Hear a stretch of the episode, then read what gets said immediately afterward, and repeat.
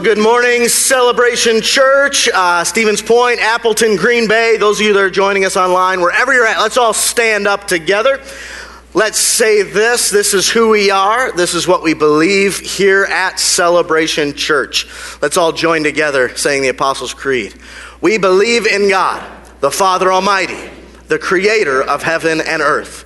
We believe in Jesus Christ, his only Son, our Lord, who for us and for our salvation was conceived by the Holy Spirit, born of the Virgin Mary, suffered under Pontius Pilate, was crucified, died, and was buried.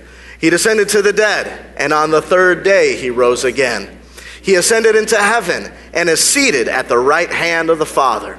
He will come again to judge the living and the dead, and his kingdom will have no end. We believe in the Holy Spirit, the holy Christian church, the fellowship of believers, the forgiveness of sins, the resurrection of the body, and the life everlasting. Amen. You may be seated. Well, good morning and uh, welcome wherever you're at in Stevens Point, Appleton. Good to have you with us, everyone in Green Bay and those joining online. Great to have you at Celebration today. Uh, if we haven't had the chance to meet, my name is Bob, one of the pastors here at Celebration Church. Uh, pastor Mark Gungor is our lead pastor. He does most of the preaching and teaching here, and uh, he had an event, a marriage event that he does all over the world. He had one in Portland, wasn't able to make it back to preach this morning, so I had the opportunity to share, and uh, great grateful to uh, be with everyone here this morning. Uh, Thanksgiving is coming up. It's November, and uh, Thanksgiving is in the air. We got all the changing leaves, and the weather's getting colder, except in Wisconsin. It's been gorgeous, hasn't it?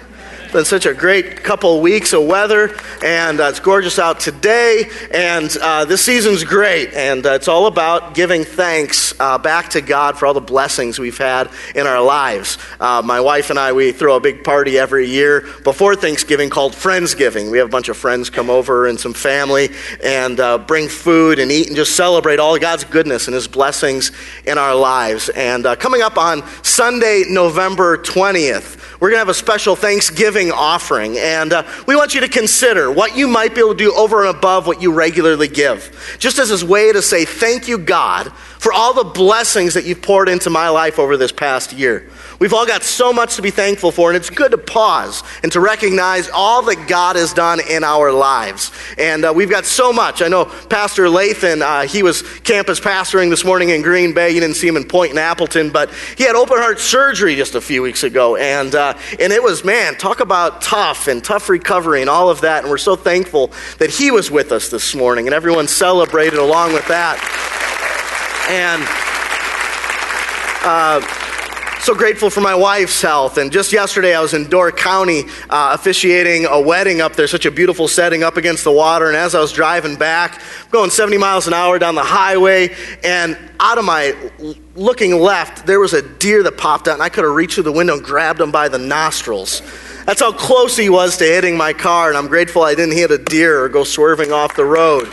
And uh, whatever it is in your life, we've got a lot to be thankful for. So think about what you can do uh, when you get home. Talk about it over the next couple weeks and consider what you might be able to bring in over and above, and just as a special thank you to God. And God will take that, and uh, we're going to see a lot of wonderful things happen at the church as a result, and blessings pour into your life. Uh, well, I wanted to give a little update. Uh, we had a great mission trip to Myanmar just a few weeks ago, and we had a great team that went, and this is going to kind of weave right into this morning's message I have for you today. But I wanted to give you an update. Uh, we had a wonderful team of 14 go to Myanmar here's a picture of us, and uh, this is in, the, in front of the Shwedagon Pagoda. And there was 14 people that went. This is the world's largest Buddhist temple. And uh, we were in a country that is, uh, most of the people there are Buddhists, very few Christians, and uh, it's a great mission field to be on, and we're grateful to be there. Uh, it was a great group of people, a lot of husbands and wives uh, were on this trip, kind of a special thing for them to do together, travel around the world and spend this time loving on orphans. And I got to bring my son. He's 10 years old, Dylan. He got to go. So grateful that he had the opportunity to experience that. And for the first time, we bought, brought a medical team. So exciting. And it was part of a medical missions trip that we did. It was a great group. I want to give you just kind of a quick history of what it is that we've been connected with there. Uh, we've supported Love Children Home since 1996. Uh, it was in the winter in 96. They had started just a few months prior in 1995. And it started with 11 orphans, and it was uh, a small house that they lived in, built on bamboo stilts in the jungle. Um, and it was very simple, very, uh, very uh, needy group of people coming together. And, uh, and the orphanage now has duplicated to a network of 11 orphanages with more than 500 kids. It's incredible what it is we've been connected to. Uh, Peter, who started it uh, before we got involved, would tell stories of uh, they would take a head of, the head of cabbage that people would cook with, they'd chop the top off, and then the animals wouldn't eat it. Would just be thrown into a rubbish pile, into the trash. And they would take that top of a head of cabbage and they would turn that into soup, and that's what they would eat very simple times, and then we got connected, and from there, things have grown, and it's been pretty amazing what you've been connected to as you've given towards missions. Here's some of the things that your missions giving has done. Uh, it went from a simple house built on bamboo stilts. They've got these great boys and girls dorms. We've got some pictures to show you. Uh, I don't want to show you all of them. It would be like family pictures, and you'd get bored eventually. But they've got these great facilities they've built. This is just one of them. They've got several boys and girls dorms. This stretches out uh, over 10 acres of property that they take up now. Uh, they've got a church that we built, uh, and they've got sound, and they've got lights, and they can fit over 350 people inside of their church, and they have a service every Sunday morning, and they pray for you guys. They pray for Celebration Church. It's pretty phenomenal. Uh, uh, to experience. Uh, they've got a loom house. This is where they make blankets the old fashioned way, these old wood things that they run back and forth, and uh, they make blankets and they make fabric and they make jewelry and purses and all kinds of amazing things. They started doing this because they were cold in the winter, and uh, cold for them is like, you know, 68 degrees for us, you know and they're freezing and so they're they, how are they going to make it through the night is what they're thinking so they went and got mosquito nets from the army that they weren't using, and they took them apart into yarn, and then they turned them into blankets, and that was to keep them warm. And then they started making blankets and selling them. So it's income for the orphanage, and, uh, and it's also blankets to keep them warm. Kind of a neat thing, and it employs people. So very uh, uh, very creative people. Uh, we started a Bible college there. Uh, they average about 80 students every year. Last January, I had the opportunity to speak at their Bible college graduation. They graduated 14 students last year. They go for four years and get bachelor degrees in theology. They go on and they will start churches. They'll go be missionaries in remote villages. They'll work at the orphanage or something like that. It's pretty phenomenal what it is that we connect with. So these kids that would regularly never have a home, potentially be homeless, maybe not even have a mom or a dad, have this great opportunity even to experience further education. We built a cafeteria that can seat over 300 people, and we were in there every day doing projects and activities with the kids during our week there. Uh, they've got a kitchen where they make food, and it's really cool. They cook over live firewood, and uh, the whole country cooks with firewood. It's one of the things that actually rate how poor a nation is, how many, how many uh, people cook using firewood, and the whole country smells like a barbecue. It's just awesome. And uh, and so they cook, they've got kitchens now where they cook their food. Uh, they've got a chicken coop, over a thousand chickens. Check this out. And uh, they eat the eggs, they eat the chickens, they sell the eggs, they sell the chickens. And, uh, and so it's both food and income for the orphanage. So very self sustaining beyond what it is that we do when we give. They've got a pig farm they raise pigs and they eat the pigs and sell the pigs. And, and uh, so the kids are getting protein. It's pretty awesome. And they've got vegetable farms, and the list goes on and on of the things they built. And brand new this year, I know you've been hearing about how we've had an increase in our missions giving, and it's pretty cool what you guys have done with giving more. And one of the things that we did this year is we built a medical clinic. So check out this picture. This is uh, uh, Jay from our team, and uh, we had a medical team that went. We saw 100 patients while we were there. It's a gorgeous medical facility facility. It's got uh, storage, it's got an intake room, it's got an examination room, a restroom, uh, it's got air conditioning to keep the medications uh, uh from expiring. It's pretty cool. They've got, we brought 750 pounds of medications and medical supplies with us. We didn't even know if we were going to get it through the country. Uh, so, yeah, we're like smuggling all these, you know, drugs into the country. Like, ah, this could go south, you know. So, but we got them in, and uh, and it was pretty cool. We put 50 people in glasses, and they could see again. The youngest uh, kid that we put in glasses was 12 years old. Uh, the oldest that we put in glasses was 93 and uh, she was a widow. She got two pairs of glasses. She got a pair of reading glasses and also a pair that she can see things. When she put them on, she started crying. And uh, so part of the network of orphanages that we've built is a widow's home that's right around the corner from the orphanage. And that was one of the widows that came over and we put her in glasses. Pretty special stuff. And, uh, and then it's kind of a side project. When I was there a year ago, uh, I saw on the ground they had this rebar and uh, sand and some cement piles. And I saw this big piece of uh, land they were developing. And I'm like, what, what are you doing here? Are you building a new building or something like that? And, and Peter said, no. He said, every time we've got an extra $5, every time we've got an extra $10, uh, and this is low priority, so we got to take care of the kids. But if we ever have extra money, uh, we would take that $5, that $10, and for the past six years, we've been working on building a tennis court. And someday, we hope we can have a tennis court. And so the kids can play tennis. And if, if these kids are incredibly athletic, they kick a ball all day long. So, I mean, it's just phenomenal what they can do. And he thought it'd be great for them to learn how to play tennis. And there's all these adults that uh, take care of the kids. And, and then there's the Bible college students and the teachers at the Bible college. They thought it'd be great to be able to provide recreation for them as well, because they're with kids all day long. I've got four and I need recreation. So can you imagine, you know, 200 kids? And so when I left, I couldn't get it out of my head, and I thought, man, wouldn't a tennis pro want to build a tennis court for a bunch of orphans? And the only tennis pro I could think of at the time was Andre Agassi.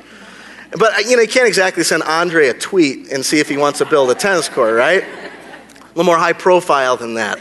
So uh, I didn't know how to get a hold of Andre, but through a series of connections, I got uh, uh, put together with the tennis coaches of St. Norbert College, which is a school here in Green Bay and they've got a tennis team. And I told them the idea, and they said, You know what? We've been wanting to build a tennis court in a third world country, but we didn't know how to do it. Consider it done. And so we built a tennis court in Myanmar. And uh, there we are. There we are playing tennis. We had a dedication of it, and afterwards we had a big doubles match. And uh, on the other side was Jeff Klein, and he doesn't have a microphone this morning, so I can tell you we were spanking the other team. We were killing them. Uh, but like, can you imagine like 300 kids watching, and like every time Jeff double faulted, they're like, yeah. So uh, it was it was awesome. So we had we built a tennis court. It was pretty cool, kind of a side thing. But it, we connected the greater community. That was done outside of the church. It was pr- pretty neat. Uh, it gets me thinking about a verse in Matthew chapter 25. And it goes like this. It says, "This is Jesus talking." He says, "For I was hungry, and you gave me something to eat. I was thirsty." and you gave me something to drink. I was a stranger and you invited me in. I was in need of clothes and you clothed me.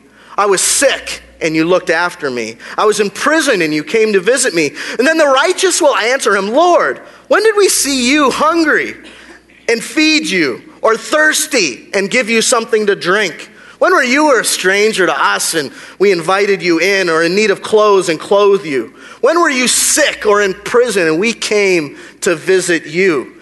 And the king will reply, Truly I tell you, whatever you did for the least of mine, these brothers and sisters of mine, you did for me. There is something near to the heart of God with the things that we're involved with when we talk about missions.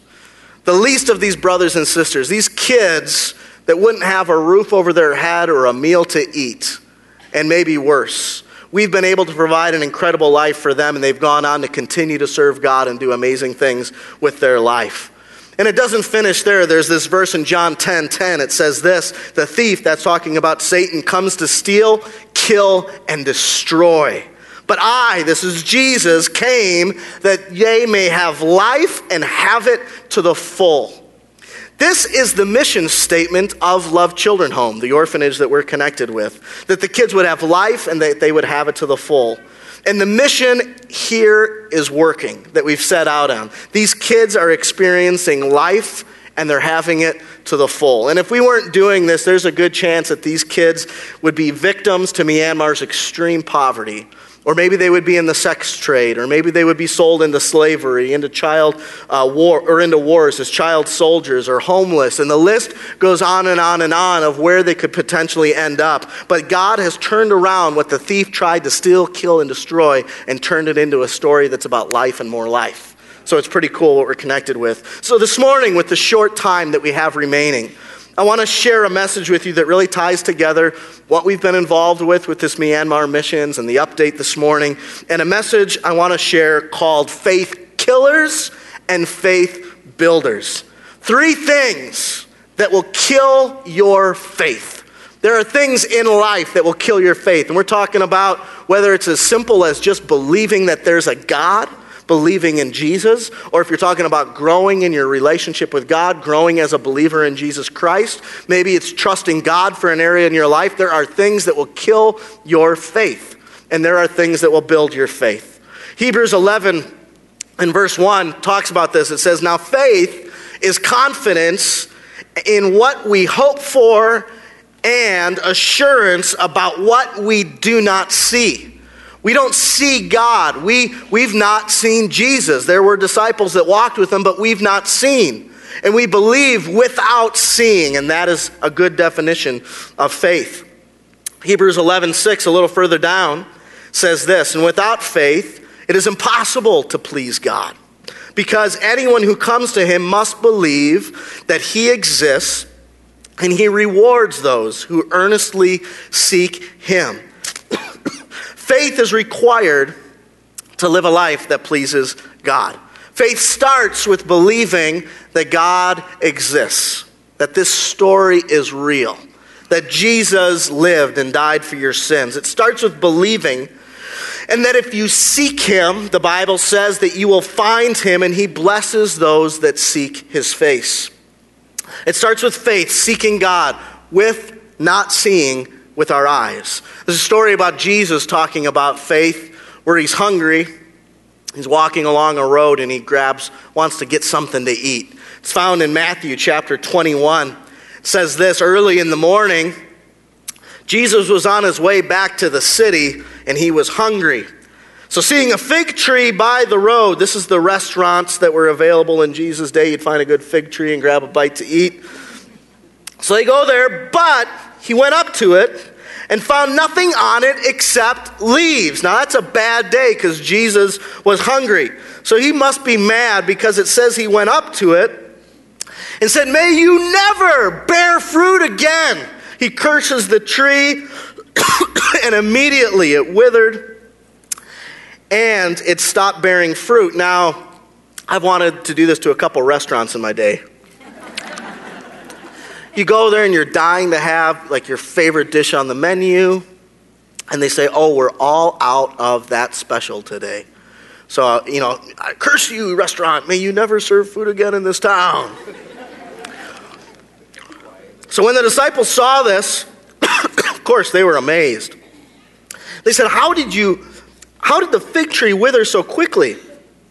Jesus said, Truly, I tell you, if you have faith and do not doubt, not only can you do what was done to the fig tree, but you can also say to the mountain, Go throw yourself in the sea, and it will be done. If you believe, you will receive whatever you ask for in prayer.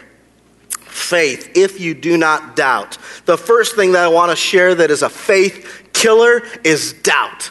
Doubt will kill your faith. If you doubt that God exists, that is the beginning of you losing your faith and eventually giving up on God.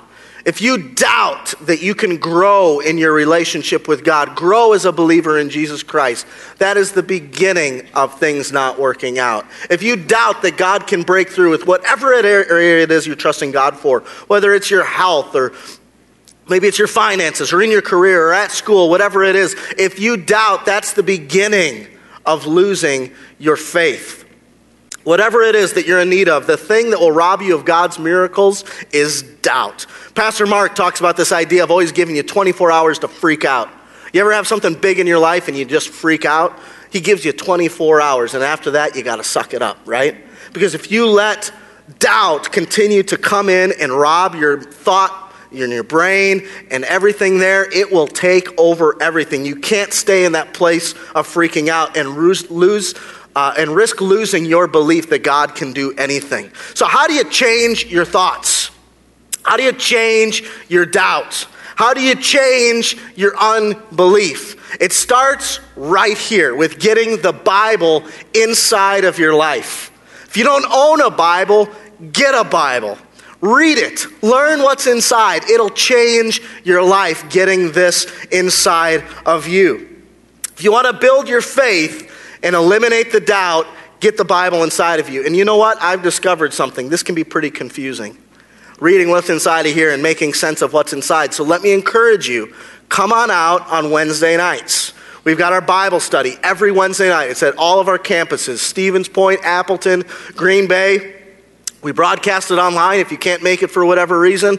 But join up. Pastor Mark has a very great way of just simply walking through the Bible. And if you come on Wednesday nights, you're going to understand what's inside of here and it'll transform your life. One of the things we emphasize here at Celebration Church is intentional living, that uh, great lives, succeeding in life, is done on purpose, that life isn't a series of lucky moments where some people got it and the other people don't, but life happens on purpose.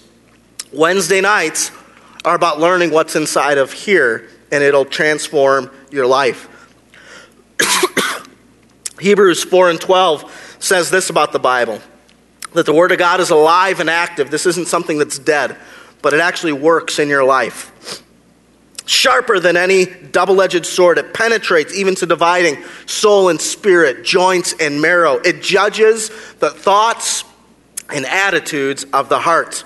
Successful living happens when you get the word of God inside of you. So come on out Wednesday nights. It's at 645. We got stuff for little kids. We've got uh, programs for middle school, elementary, teenagers, all of it. Come on out on Wednesday nights. So number one, doubt is a faith killer, and the Bible is a faith builder. The second thing that is a faith killer is worry. Worry will kill your faith. This is a hard one because when your back is up against the wall and you feel like there's nowhere else to go and things don't look right, like it's not going to work out in your life, it's easy to let worry rule the day, isn't it? I faced this a couple of years ago when my wife got diagnosed with cancer, and you're getting bad report after bad report. It is so easy to let worry come in and dominate your brain. But Jesus talks about this idea of worry that you can't stay there. And you know what? I did pretty good with it for a while. I did good with it all through chemo, and then uh, my wife did great, and then she was she got uh, meningitis, which actually was worse than the chemo she was getting, and uh, and then worry crept in, and you can't stay in that place. If worry takes over, you're going to lose faith, and you don't want to do that.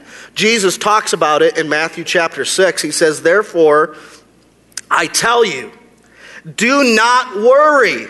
Do not worry about your life."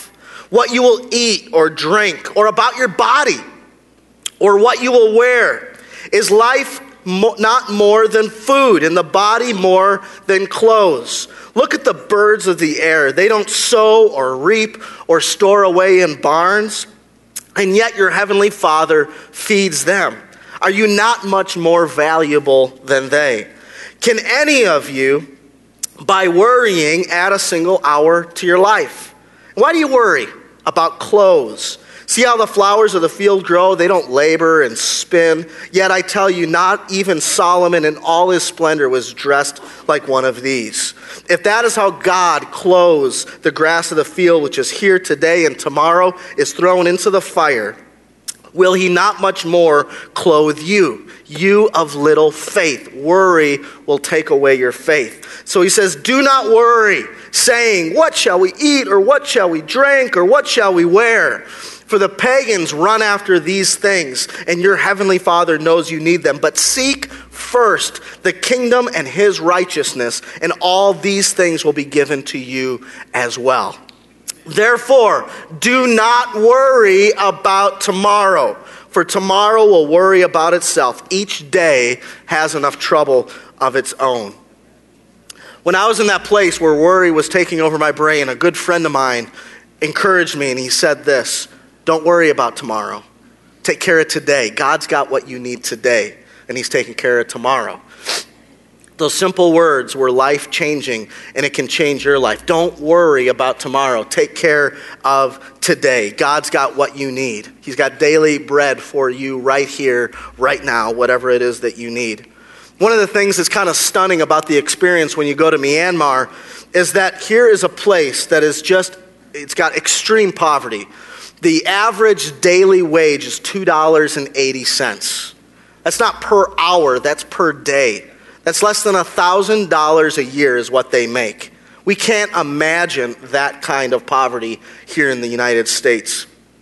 Countries like this are known to have a daily economy. They talk about a daily economy. They've got what they need to eat that day. They've got the toothpaste they need for that day. They've got the shampoo they need for that day. They don't have refrigerators that are full of food and pantries that are full of food like us. They've got what they need for today. And yet they don't seem to be worried about tomorrow because they're not so focused on tomorrow. They're worried about taking care of today, and their minds aren't off to the races, fast forwarding five years, 10 years in advance. They're, wor- they're taking care of what they need today. It's kind of interesting. And Jesus, he warned us about how the rich, and if you're at one of our campuses here this morning, if you're watching online, if you're in America, you are considered rich compared to the rest of the world. Statistically, you are amongst the rich. So Jesus gives a warning to the rich and how difficult it is for us to get this. He said this in Matthew chapter 19, verse 23. He says, Then Jesus said to his disciples, Truly I tell you, it is hard for someone who is rich to enter the kingdom of heaven. I again tell you, it is easier for a camel to go through the eye of a needle than it is for someone who is rich to enter the kingdom of God. It's impossible, isn't it? A camel can't go through the eye of a needle. It's easier for that to happen than a rich man. So it is difficult. It's hard for us to get this as rich people. I think part of the warning from Jesus is because with enough money, you know what? You can take care of yourself, can't you? You can fill your fridge and your pantry with food. You can buy your clothes and fill your closet with even more. You can go to a doctor to fix your disease. You can buy a roof to put over your head. And there's something about our daily reliance on God that just kind of gets thrown out the window because we can take care of our daily needs so well. So, how do you begin to change that? Because if you want to build your faith muscles for the big things in life, You've got to start by exercising it every day. And one of the ways you begin to change that is it begins with giving God thanks for the everyday things in life. Thanksgiving, November, giving thanks to God for all the blessings that you've experienced in your life, realizing that, you know what? God has blessed you so much and acknowledging what God has done in your life. And it begins with trusting God for the everyday things in life. This is exercising your faith muscles. And giving is one of the best ways you can do this. In fact, it's the only place in the Bible where God says, You can test me in this, that you can give, and God says He will give back to you. I just talked to a guy uh, uh, last week. He was telling me that he started tithing. And he was telling me the story about how he began tithing. And tithe is just an old English word that means a tenth. The Bible's always had this gold standard of giving, talking about giving a tenth of your income back to God. And he was talking about, man, it's kind of a scary step. That's a huge percentage of my income. And he started doing it. And he said, man, God started blessing my company. And it began growing, and we began employing more people. And he's got a, a great business that can, can, continues to succeed because he decided to put God into his life and trust him with his finances and giving. God's word is true. If you trust him and if you have faith, God will bless you in return. So, number two, worry is a faith killer, and giving is a faith builder. And the last one, number three, the third thing that is a faith killer is this being disconnected from believers in Jesus Christ. Being disconnected from believers is a faith killer. Uh, Pastor Lathan, he just had open heart surgery a few weeks ago, and uh, he had some great insight into this. And he was going through a moment where, you know what, you need others around you in your life. And he wrote a post on Facebook, and I just wanted to share what he wrote. These are his words. This is how we'll close today. He said this Well, I've been waiting for a couple days to post on Facebook, hoping I would feel better, but that would be too long. What a 10 day experience. Let me start by saying that all of you who prayed, thought of, reached out to me, you will never know what it meant to me. Thanks for the prayers. There were those 300 orphans in Celebration Church mission team in Myanmar who prayed at their chapel service. There was the group of executive leaders of a Pentecostal denomination who began their meeting praying. The church where I serve, you guys were praying.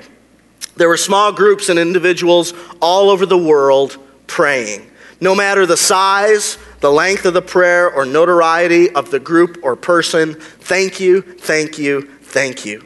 Now, I wish I could say I was God's man of faith and power during that time, but that would not be truthful. Just trying to keep my heart from jumping out of my body seemed hard enough. My spiritual warfare was very limited. Here's what I've learned if you want to mend a broken heart, it takes a community of faith, a family of faith, a body of believers in love with God and his people. Victory, healing, power, kicking Satan's butt can only be done effectively in relationship, community, and love for one another.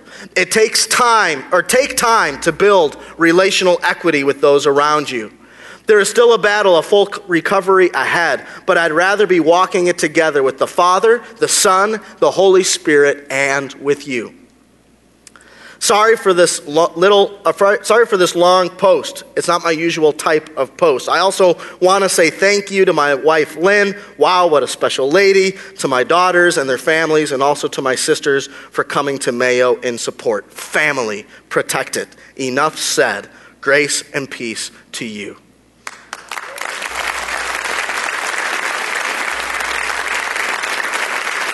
Number three, being disconnected from believers is a faith killer. If you disconnect yourself from the community of faith, that is a surefire way to kill the faith that you need inside of your life. And Christian community is a faith builder. Let's pray.